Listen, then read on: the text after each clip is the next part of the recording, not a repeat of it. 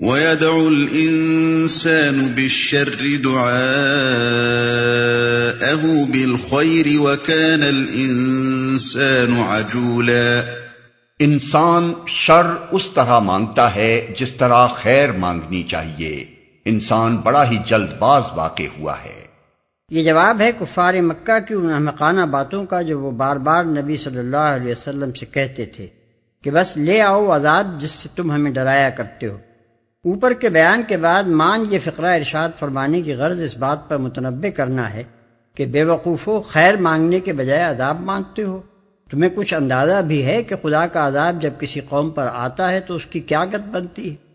اس کے ساتھ اس فقرے میں ایک لطیف تنبی مسلمانوں کے لیے بھی تھی، جو کفار کے ظلم و ستم اور ان کی ہٹ دھرمیوں سے تنگ آ کر کبھی کبھی ان کے حق میں نزول عذاب کی دعا کرنے لگتے تھے۔ حالانکہ ابھی انہی کفار میں بہت سے وہ لوگ موجود تھے جو آگے چل کر ایمان لانے والے اور دنیا بھر میں اسلام کا جھنڈا بلند کرنے والے تھے۔ اس پر اللہ تعالیٰ فرماتا ہے کہ انسان بڑا بے صبر واقع ہوا ہے۔ ہر وہ چیز مانگ بیٹھتا ہے جس کی بر وقت ضرورت محسوس ہوتی ہے۔ حالانکہ بعد میں اسے خود تجربے سے معلوم ہو جاتا ہے کہ اگر اس وقت اس کی دعا قبول کر لی جاتی تو وہ اس کے حق میں خیر نہ ہوتی۔ وَجَعَلْنَا اللَّيْلَ وَالنَّهَارَ آيَتَيْنِ فَمَحَوْنَا آيَةَ اللَّيْلِ وَجَعَلْنَا آيَةَ النَّهَارِ مُبْصِرَةً وَجَعَلْنَا آيَةَ النَّهَارِ مُبْصِرَةً لِتَبْتَغُوا فَضْلًا مِّن رَّبِّكُمْ وَلِتَعْلَمُوا عَدَدَ السِّنِينَ وَالْحِسَابَ. وَكُلَّ شَيْءٍ فَصَّلْنَاهُ تَفْصِيلًا. دیکھو، ہم نے رات اور دن کو دو نشانیاں بنایا ہے۔ رات کی نشانی کو ہم نے بے نور بنایا اور دن کی نشانی کو روشن کر دیا۔ تاکہ تم اپنے رب کا فضل تلاش کر سکو اور ماہ و سال کا حساب معلوم کر سکو۔ اسی طرح ہم نے ہر چیز کو الگ الگ ممیز کر کے رکھا ہے۔ مطلب یہ ہے کہ اختلافات سے گھبرا کر یکسانی و یک رنگی کے لیے بے چین نہ ہو۔ اس دنیا کا تو سارا کارخانہ ہی اختلاف اور امتیاز اور تنوع کی بدولت چل رہا ہے۔ مثال کے طور پر تمہارے سامنے نمایاں ترین نشانیاں یہ رات اور دن ہیں جو روز تم پر تاری ہوتے رہتے ہیں۔ دیکھو کہ ان اختلافات میں کتنی عظیم و شان مسلحتیں موجود ہیں۔ اگر تم پر دائمن ایک ہی حالت تاری رہتی تو کیا یہ ہنگامہ وجود چل سکتا تھا؟ بس جس طرح تم دیکھ رہے ہو کہ عالم طبیعیات میں فرق و اختلاف اور امتیاز کے ساتھ بے شمار مسلحتیں وابستہ ہیں۔ اسی طرح انسانی مزاجوں اور خیالات اور رجحانات میں بھی جو فرق و امتیاز پایا جاتا ہے، وہ بڑی مسلحتوں کا حامل ہے۔ خیر اس میں نہیں ہے کہ اللہ تعالیٰ اپنی فوق الفطری مداخلت سے اس کو مٹا کر سب انسانوں کو جبرن نیک اور مومن بنا دے یا کافروں اور فاسقوں کو ہلاک کر کے دنیا میں صرف اہل ایمان و طاعت ہی کو باقی رکھا کرے۔ اس کی خواہش کرنا تو اتنا ہی غلط ہے جتنا یہ خواہش کرنا کہ صرف دن ہی دن رہا کرے، رات کی تاریخی سرے سے کبھی تاری ہی نہ ہو۔ البتہ خیر جس چیز میں ہے وہ یہ ہے کہ ہدایت کی روشنی جن لوگوں کے پاس ہے وہ اسے لے کر ضلالت کی تاریکی دور کرنے کے لیے مسلسل صحیح کرتے رہیں اور جب رات کی طرح کوئی تاریکی کا دور آئے تو وہ سورج کی طرح اس کا پیچھا کریں، یہاں تک کہ روز روشن نمودار ہو جائے۔ وَكُلَّ إِنسَانٍ أَلْزَمْنَاهُ طَائِرَهُ فِي عُنُقِهِ وَنُخْرِجُ لَهُ يَوْمَ الْقِيَامَةِ كِتَابًا يَلْقَاهُ مَنشُورًا۔ اقرأ كتابك كفى بنفسك اليوم عليك حسيبا۔ ہر انسان کا شگون ہم نے اس کے اپنے گلے میں لٹکا رکھا ہے اور قیامت کے روز ہم ایک نوشتہ اس کے لیے نکالیں گے جسے وہ کھلی کتاب کی طرح پائے گا۔ پڑھ اپنا نام اعمال، آج اپنا حساب لگانے کے لیے تو خود ہی کافی ہے۔ اس کے اپنے گلے میں لٹکا رکھا ہے۔ یعنی ہر انسان کی نیک بختی و بدبختی اور اس کے انجام کی بھلائی اور برائی کے اسباب و وجوہ خود اس کی اپنی ذات ہی میں موجود ہیں۔ اپنے اوصاف، اپنی سیرت و کردار اور اپنی قوت تمیز اور قوت فیصلہ و انتخاب کے استعمال سے وہ خود ہی اپنے آپ کو سعادت کا مستحق بھی بناتا ہے اور شقاوت کا مستحق بھی۔ نادان لوگ اپنی قسمت کے شگون باہر لیتے پھرتے ہیں اور ہمیشہ خارجی اسباب ہی کو اپنی بدبختی کا ذمہ دار ٹھہراتے ہیں۔ مگر حقیقت یہ ہے کہ ان کا پروانہ خیر و شر ان کے اپنے گلے کا ہار ہے۔ وہ اپنے گریبان میں منہ ڈالیں تو دیکھ لیں کہ جس چیز نے ان کو بگاڑ اور تباہی کے راستے پر ڈالا اور آخر کار خائب و خاصر بنا کر چھوڑا، وہ ان کے اپنے ہی برے اوصاف اور برے فیصلے تھے۔ نہ یہ کہ باہر سے آ کر کوئی چیز زبردستی ان پر مسلط ہو گئی تھی۔ من اهتدى فإنما يهتدي لنفسه ومن ضل فإنما يضل عليها ولا تزر وازرة وزر أخرى وما كنا معذبين حتى نبعث رسولا جو کوئی راہ راست اختیار کرے، اس کی راست روی اس کے اپنے ہی لیے مفید ہے۔ اور جو گمراہ ہو، اس کی گمراہی کا وبال اسی پر ہے۔ کوئی بوجھ اٹھانے والا دوسرے کا بوجھ نہ اٹھائے گا، اور ہم عذاب دینے والے نہیں ہیں جب تک کہ لوگوں کو حق و باطل کا فرق سمجھانے کے لیے ایک پیغام بر نہ بھیج دیں۔ گمراہی کا وبال اسی پر ہے۔ یعنی راہ راست اختیار کر کے کوئی شخص خدا یا رسول پر یا اصلاح کی کوشش کرنے والوں پر کوئی احسان نہیں کرتا۔ بلکہ خود اپنے ہی حق میں بھلا کرتا ہے۔ اور اسی طرح گمراہی اختیار کر کے یا اس پر اصرار کر کے وہ کسی کا کچھ نہیں بگاڑتا، اپنا ہی نقصان کرتا ہے۔ خدا اور رسول اور دایان حق انسان کو غلط راستوں سے بچانے اور صحیح راہ دکھانے کی جو کوشش کرتے ہیں، وہ اپنی کسی غرض کے لیے نہیں بلکہ انسان کی خیر خواہی کے لیے کرتے ہیں۔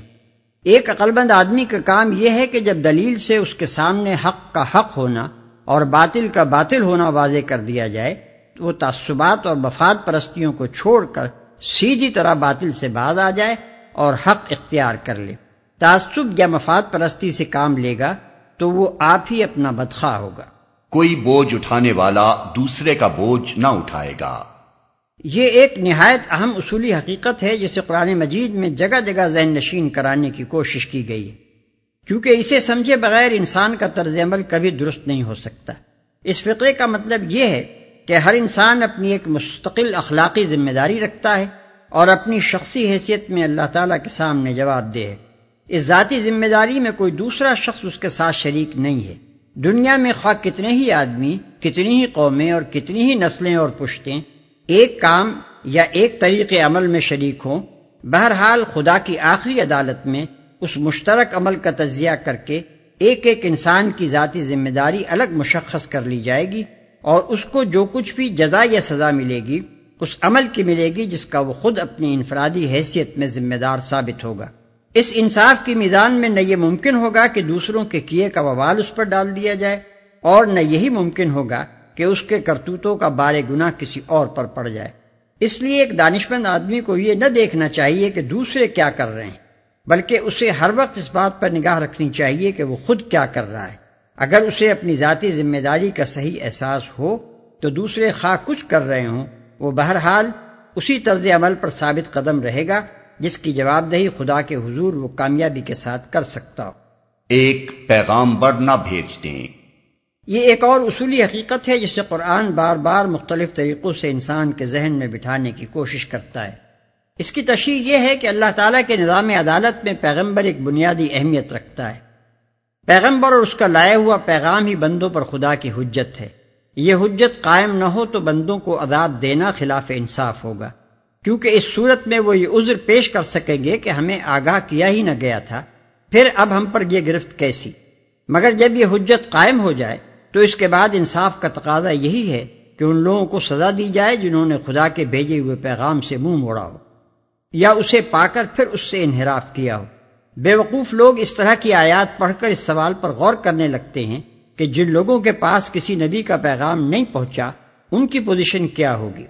حالانکہ ایک عقلبند آدمی کو غور اس بات پر کرنا چاہیے کہ تیرے پاس تو پیغام پہنچ چکا ہے، اب تیری اپنی پوزیشن کیا ہے؟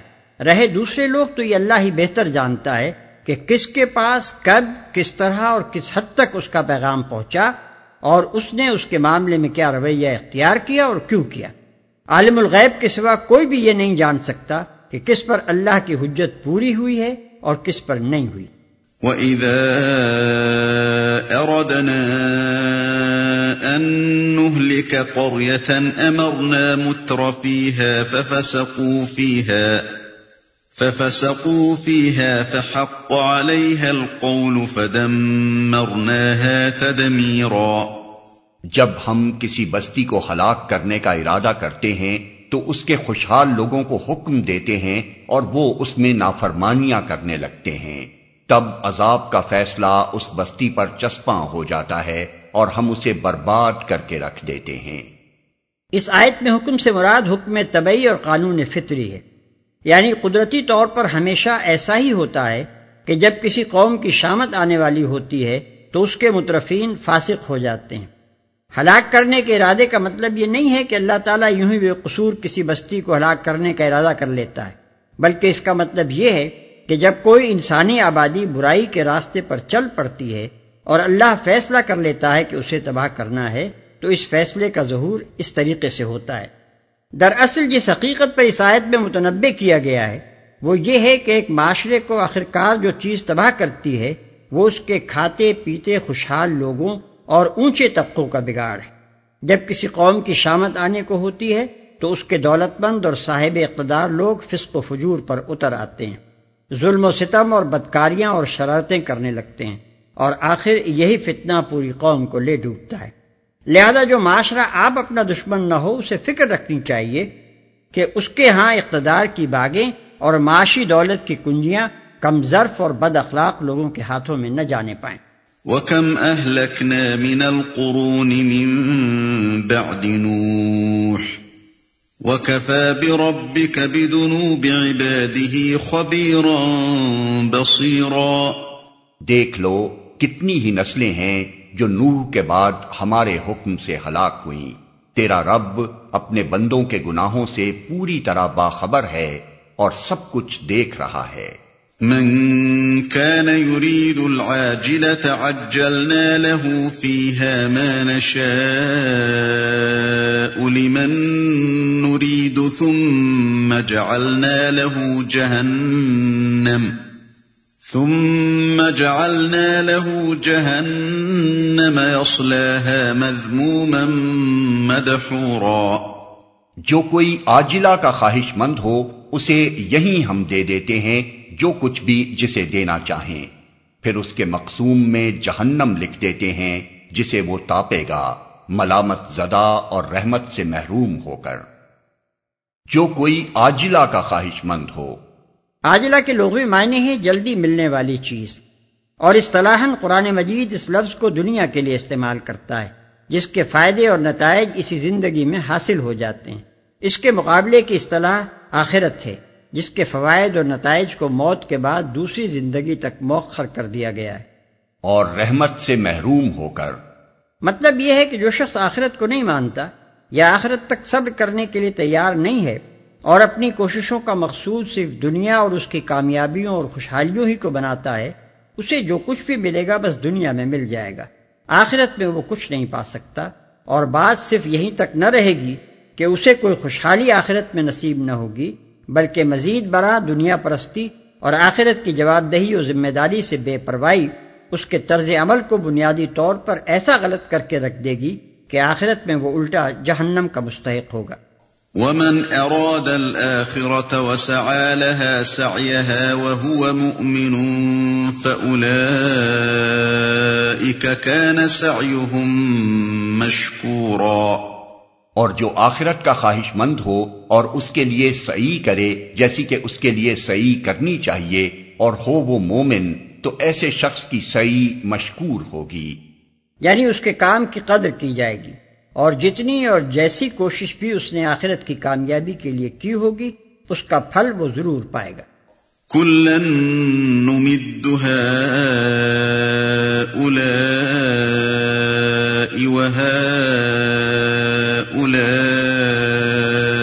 من عطاء ربك وما كان عطاء ربك محظورا ان کو بھی اور ان کو بھی دونوں فریقوں کو ہم دنیا میں سامان زیست دیے جا رہے ہیں۔ یہ تیرے رب کا عطیہ ہے اور تیرے رب کی عطا کو روکنے والا کوئی نہیں ہے۔ یعنی دنیا میں رزق اور سامان زندگی دنیا پرستوں کو بھی مل رہا ہے۔ اور آخرت کے طلبگاروں کو بھی۔ عطیہ اللہ ہی کا ہے، کسی اور کا نہیں ہے۔ نہ دنیا پرستوں میں یہ طاقت ہے کہ آخرت کے طلبگاروں کو رزق سے محروم کر دیں، اور نہ آخرت کے طلبگار ہی یہ قدرت رکھتے ہیں کہ دنیا پرستوں تک اللہ کی نعمت نہ پہنچنے دیں۔ انظر كيف فضلنا بعضهم على بعض، وللآخرة أكبر درجات وأكبر تفضيلا مگر دیکھ لو، دنیا ہی میں ہم نے ایک گروہ کو دوسرے پر کیسی فضیلت دے رکھی ہے اور آخرت میں اس کے درجے اور بھی زیادہ ہوں گے اور اس کی فضیلت اور بھی زیادہ بڑھ چڑھ کر ہوگی۔ یعنی دنیا ہی میں یہ فرق نمایاں ہو جاتا ہے کہ آخرت کے طرفگار دنیا پرست لوگوں پر فضیلت رکھتے ہیں۔ یہ فضیلت اس اعتبار سے نہیں ہے کہ ان کے کھانے اور لباس اور مکان اور سواریاں اور تمدن و تہذیب کے ٹھاٹ ان سے کچھ بڑھ کر ہیں۔ بلکہ اس اعتبار سے ہے کہ یہ جو کچھ بھی پاتے ہیں، صداقت، دیانت اور امانت کے ساتھ پاتے ہیں۔ اور وہ جو کچھ پا رہے ہیں، ظلم سے، بے ایمانیوں سے اور طرح طرح کی حرام خوریوں سے پا رہے ہیں۔ پھر ان کو جو کچھ ملتا ہے، وہ اعتدال کے ساتھ خرچ ہوتا ہے۔ اس میں سے حقداروں کے حقوق ادا ہوتے ہیں۔ اس میں سے سائل اور محروم کا حصہ بھی نکلتا ہے۔ اور اس میں سے خدا کی خوشنودی کے لیے دوسرے نیک کاموں پر بھی مال صرف کیا جاتا ہے۔ اس کے برعکس دنیا پرستوں کو جو کچھ ملتا ہے، وہ بیشتر عیاشیوں اور حرام کاریوں اور طرح طرح کے فساد انگیز اور فتنہ خیز کاموں میں پانی کی طرح بہایا جاتا ہے۔ اسی طرح تمام حیثیتوں سے آخرت کے طلبگار کی زندگی خدا ترسی اور پاکیزگی اخلاق کا ایسا نمونہ ہوتی ہے جو پیون لگے ہوئے کپڑوں اور خس کی جھونپڑیوں میں بھی اس قدر درخشاں نظر آتا ہے کہ دنیا پرست کی زندگی اس کے مقابلے میں ہر چشم بینا کو تاریخ نظر آتی ہے۔ یہی وجہ ہے کہ بڑے بڑے جبار بادشاہوں اور دولت مند امیروں کے لیے بھی ان کے ہم جنس انسانوں کے دلوں میں کوئی سچی عزت اور محبت اور عقیدت کبھی پیدا نہ ہوئی اور اس کے برعکس فاقہ کش اور بوریا نشین اتقیا کی فضیلت کو خود دنیا پرست لوگ بھی ماننے پر مجبور ہو گئے۔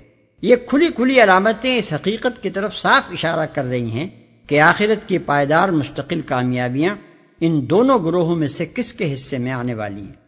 لا تجعل مع الله إلها آخر فتقعد مذموما مخذولا.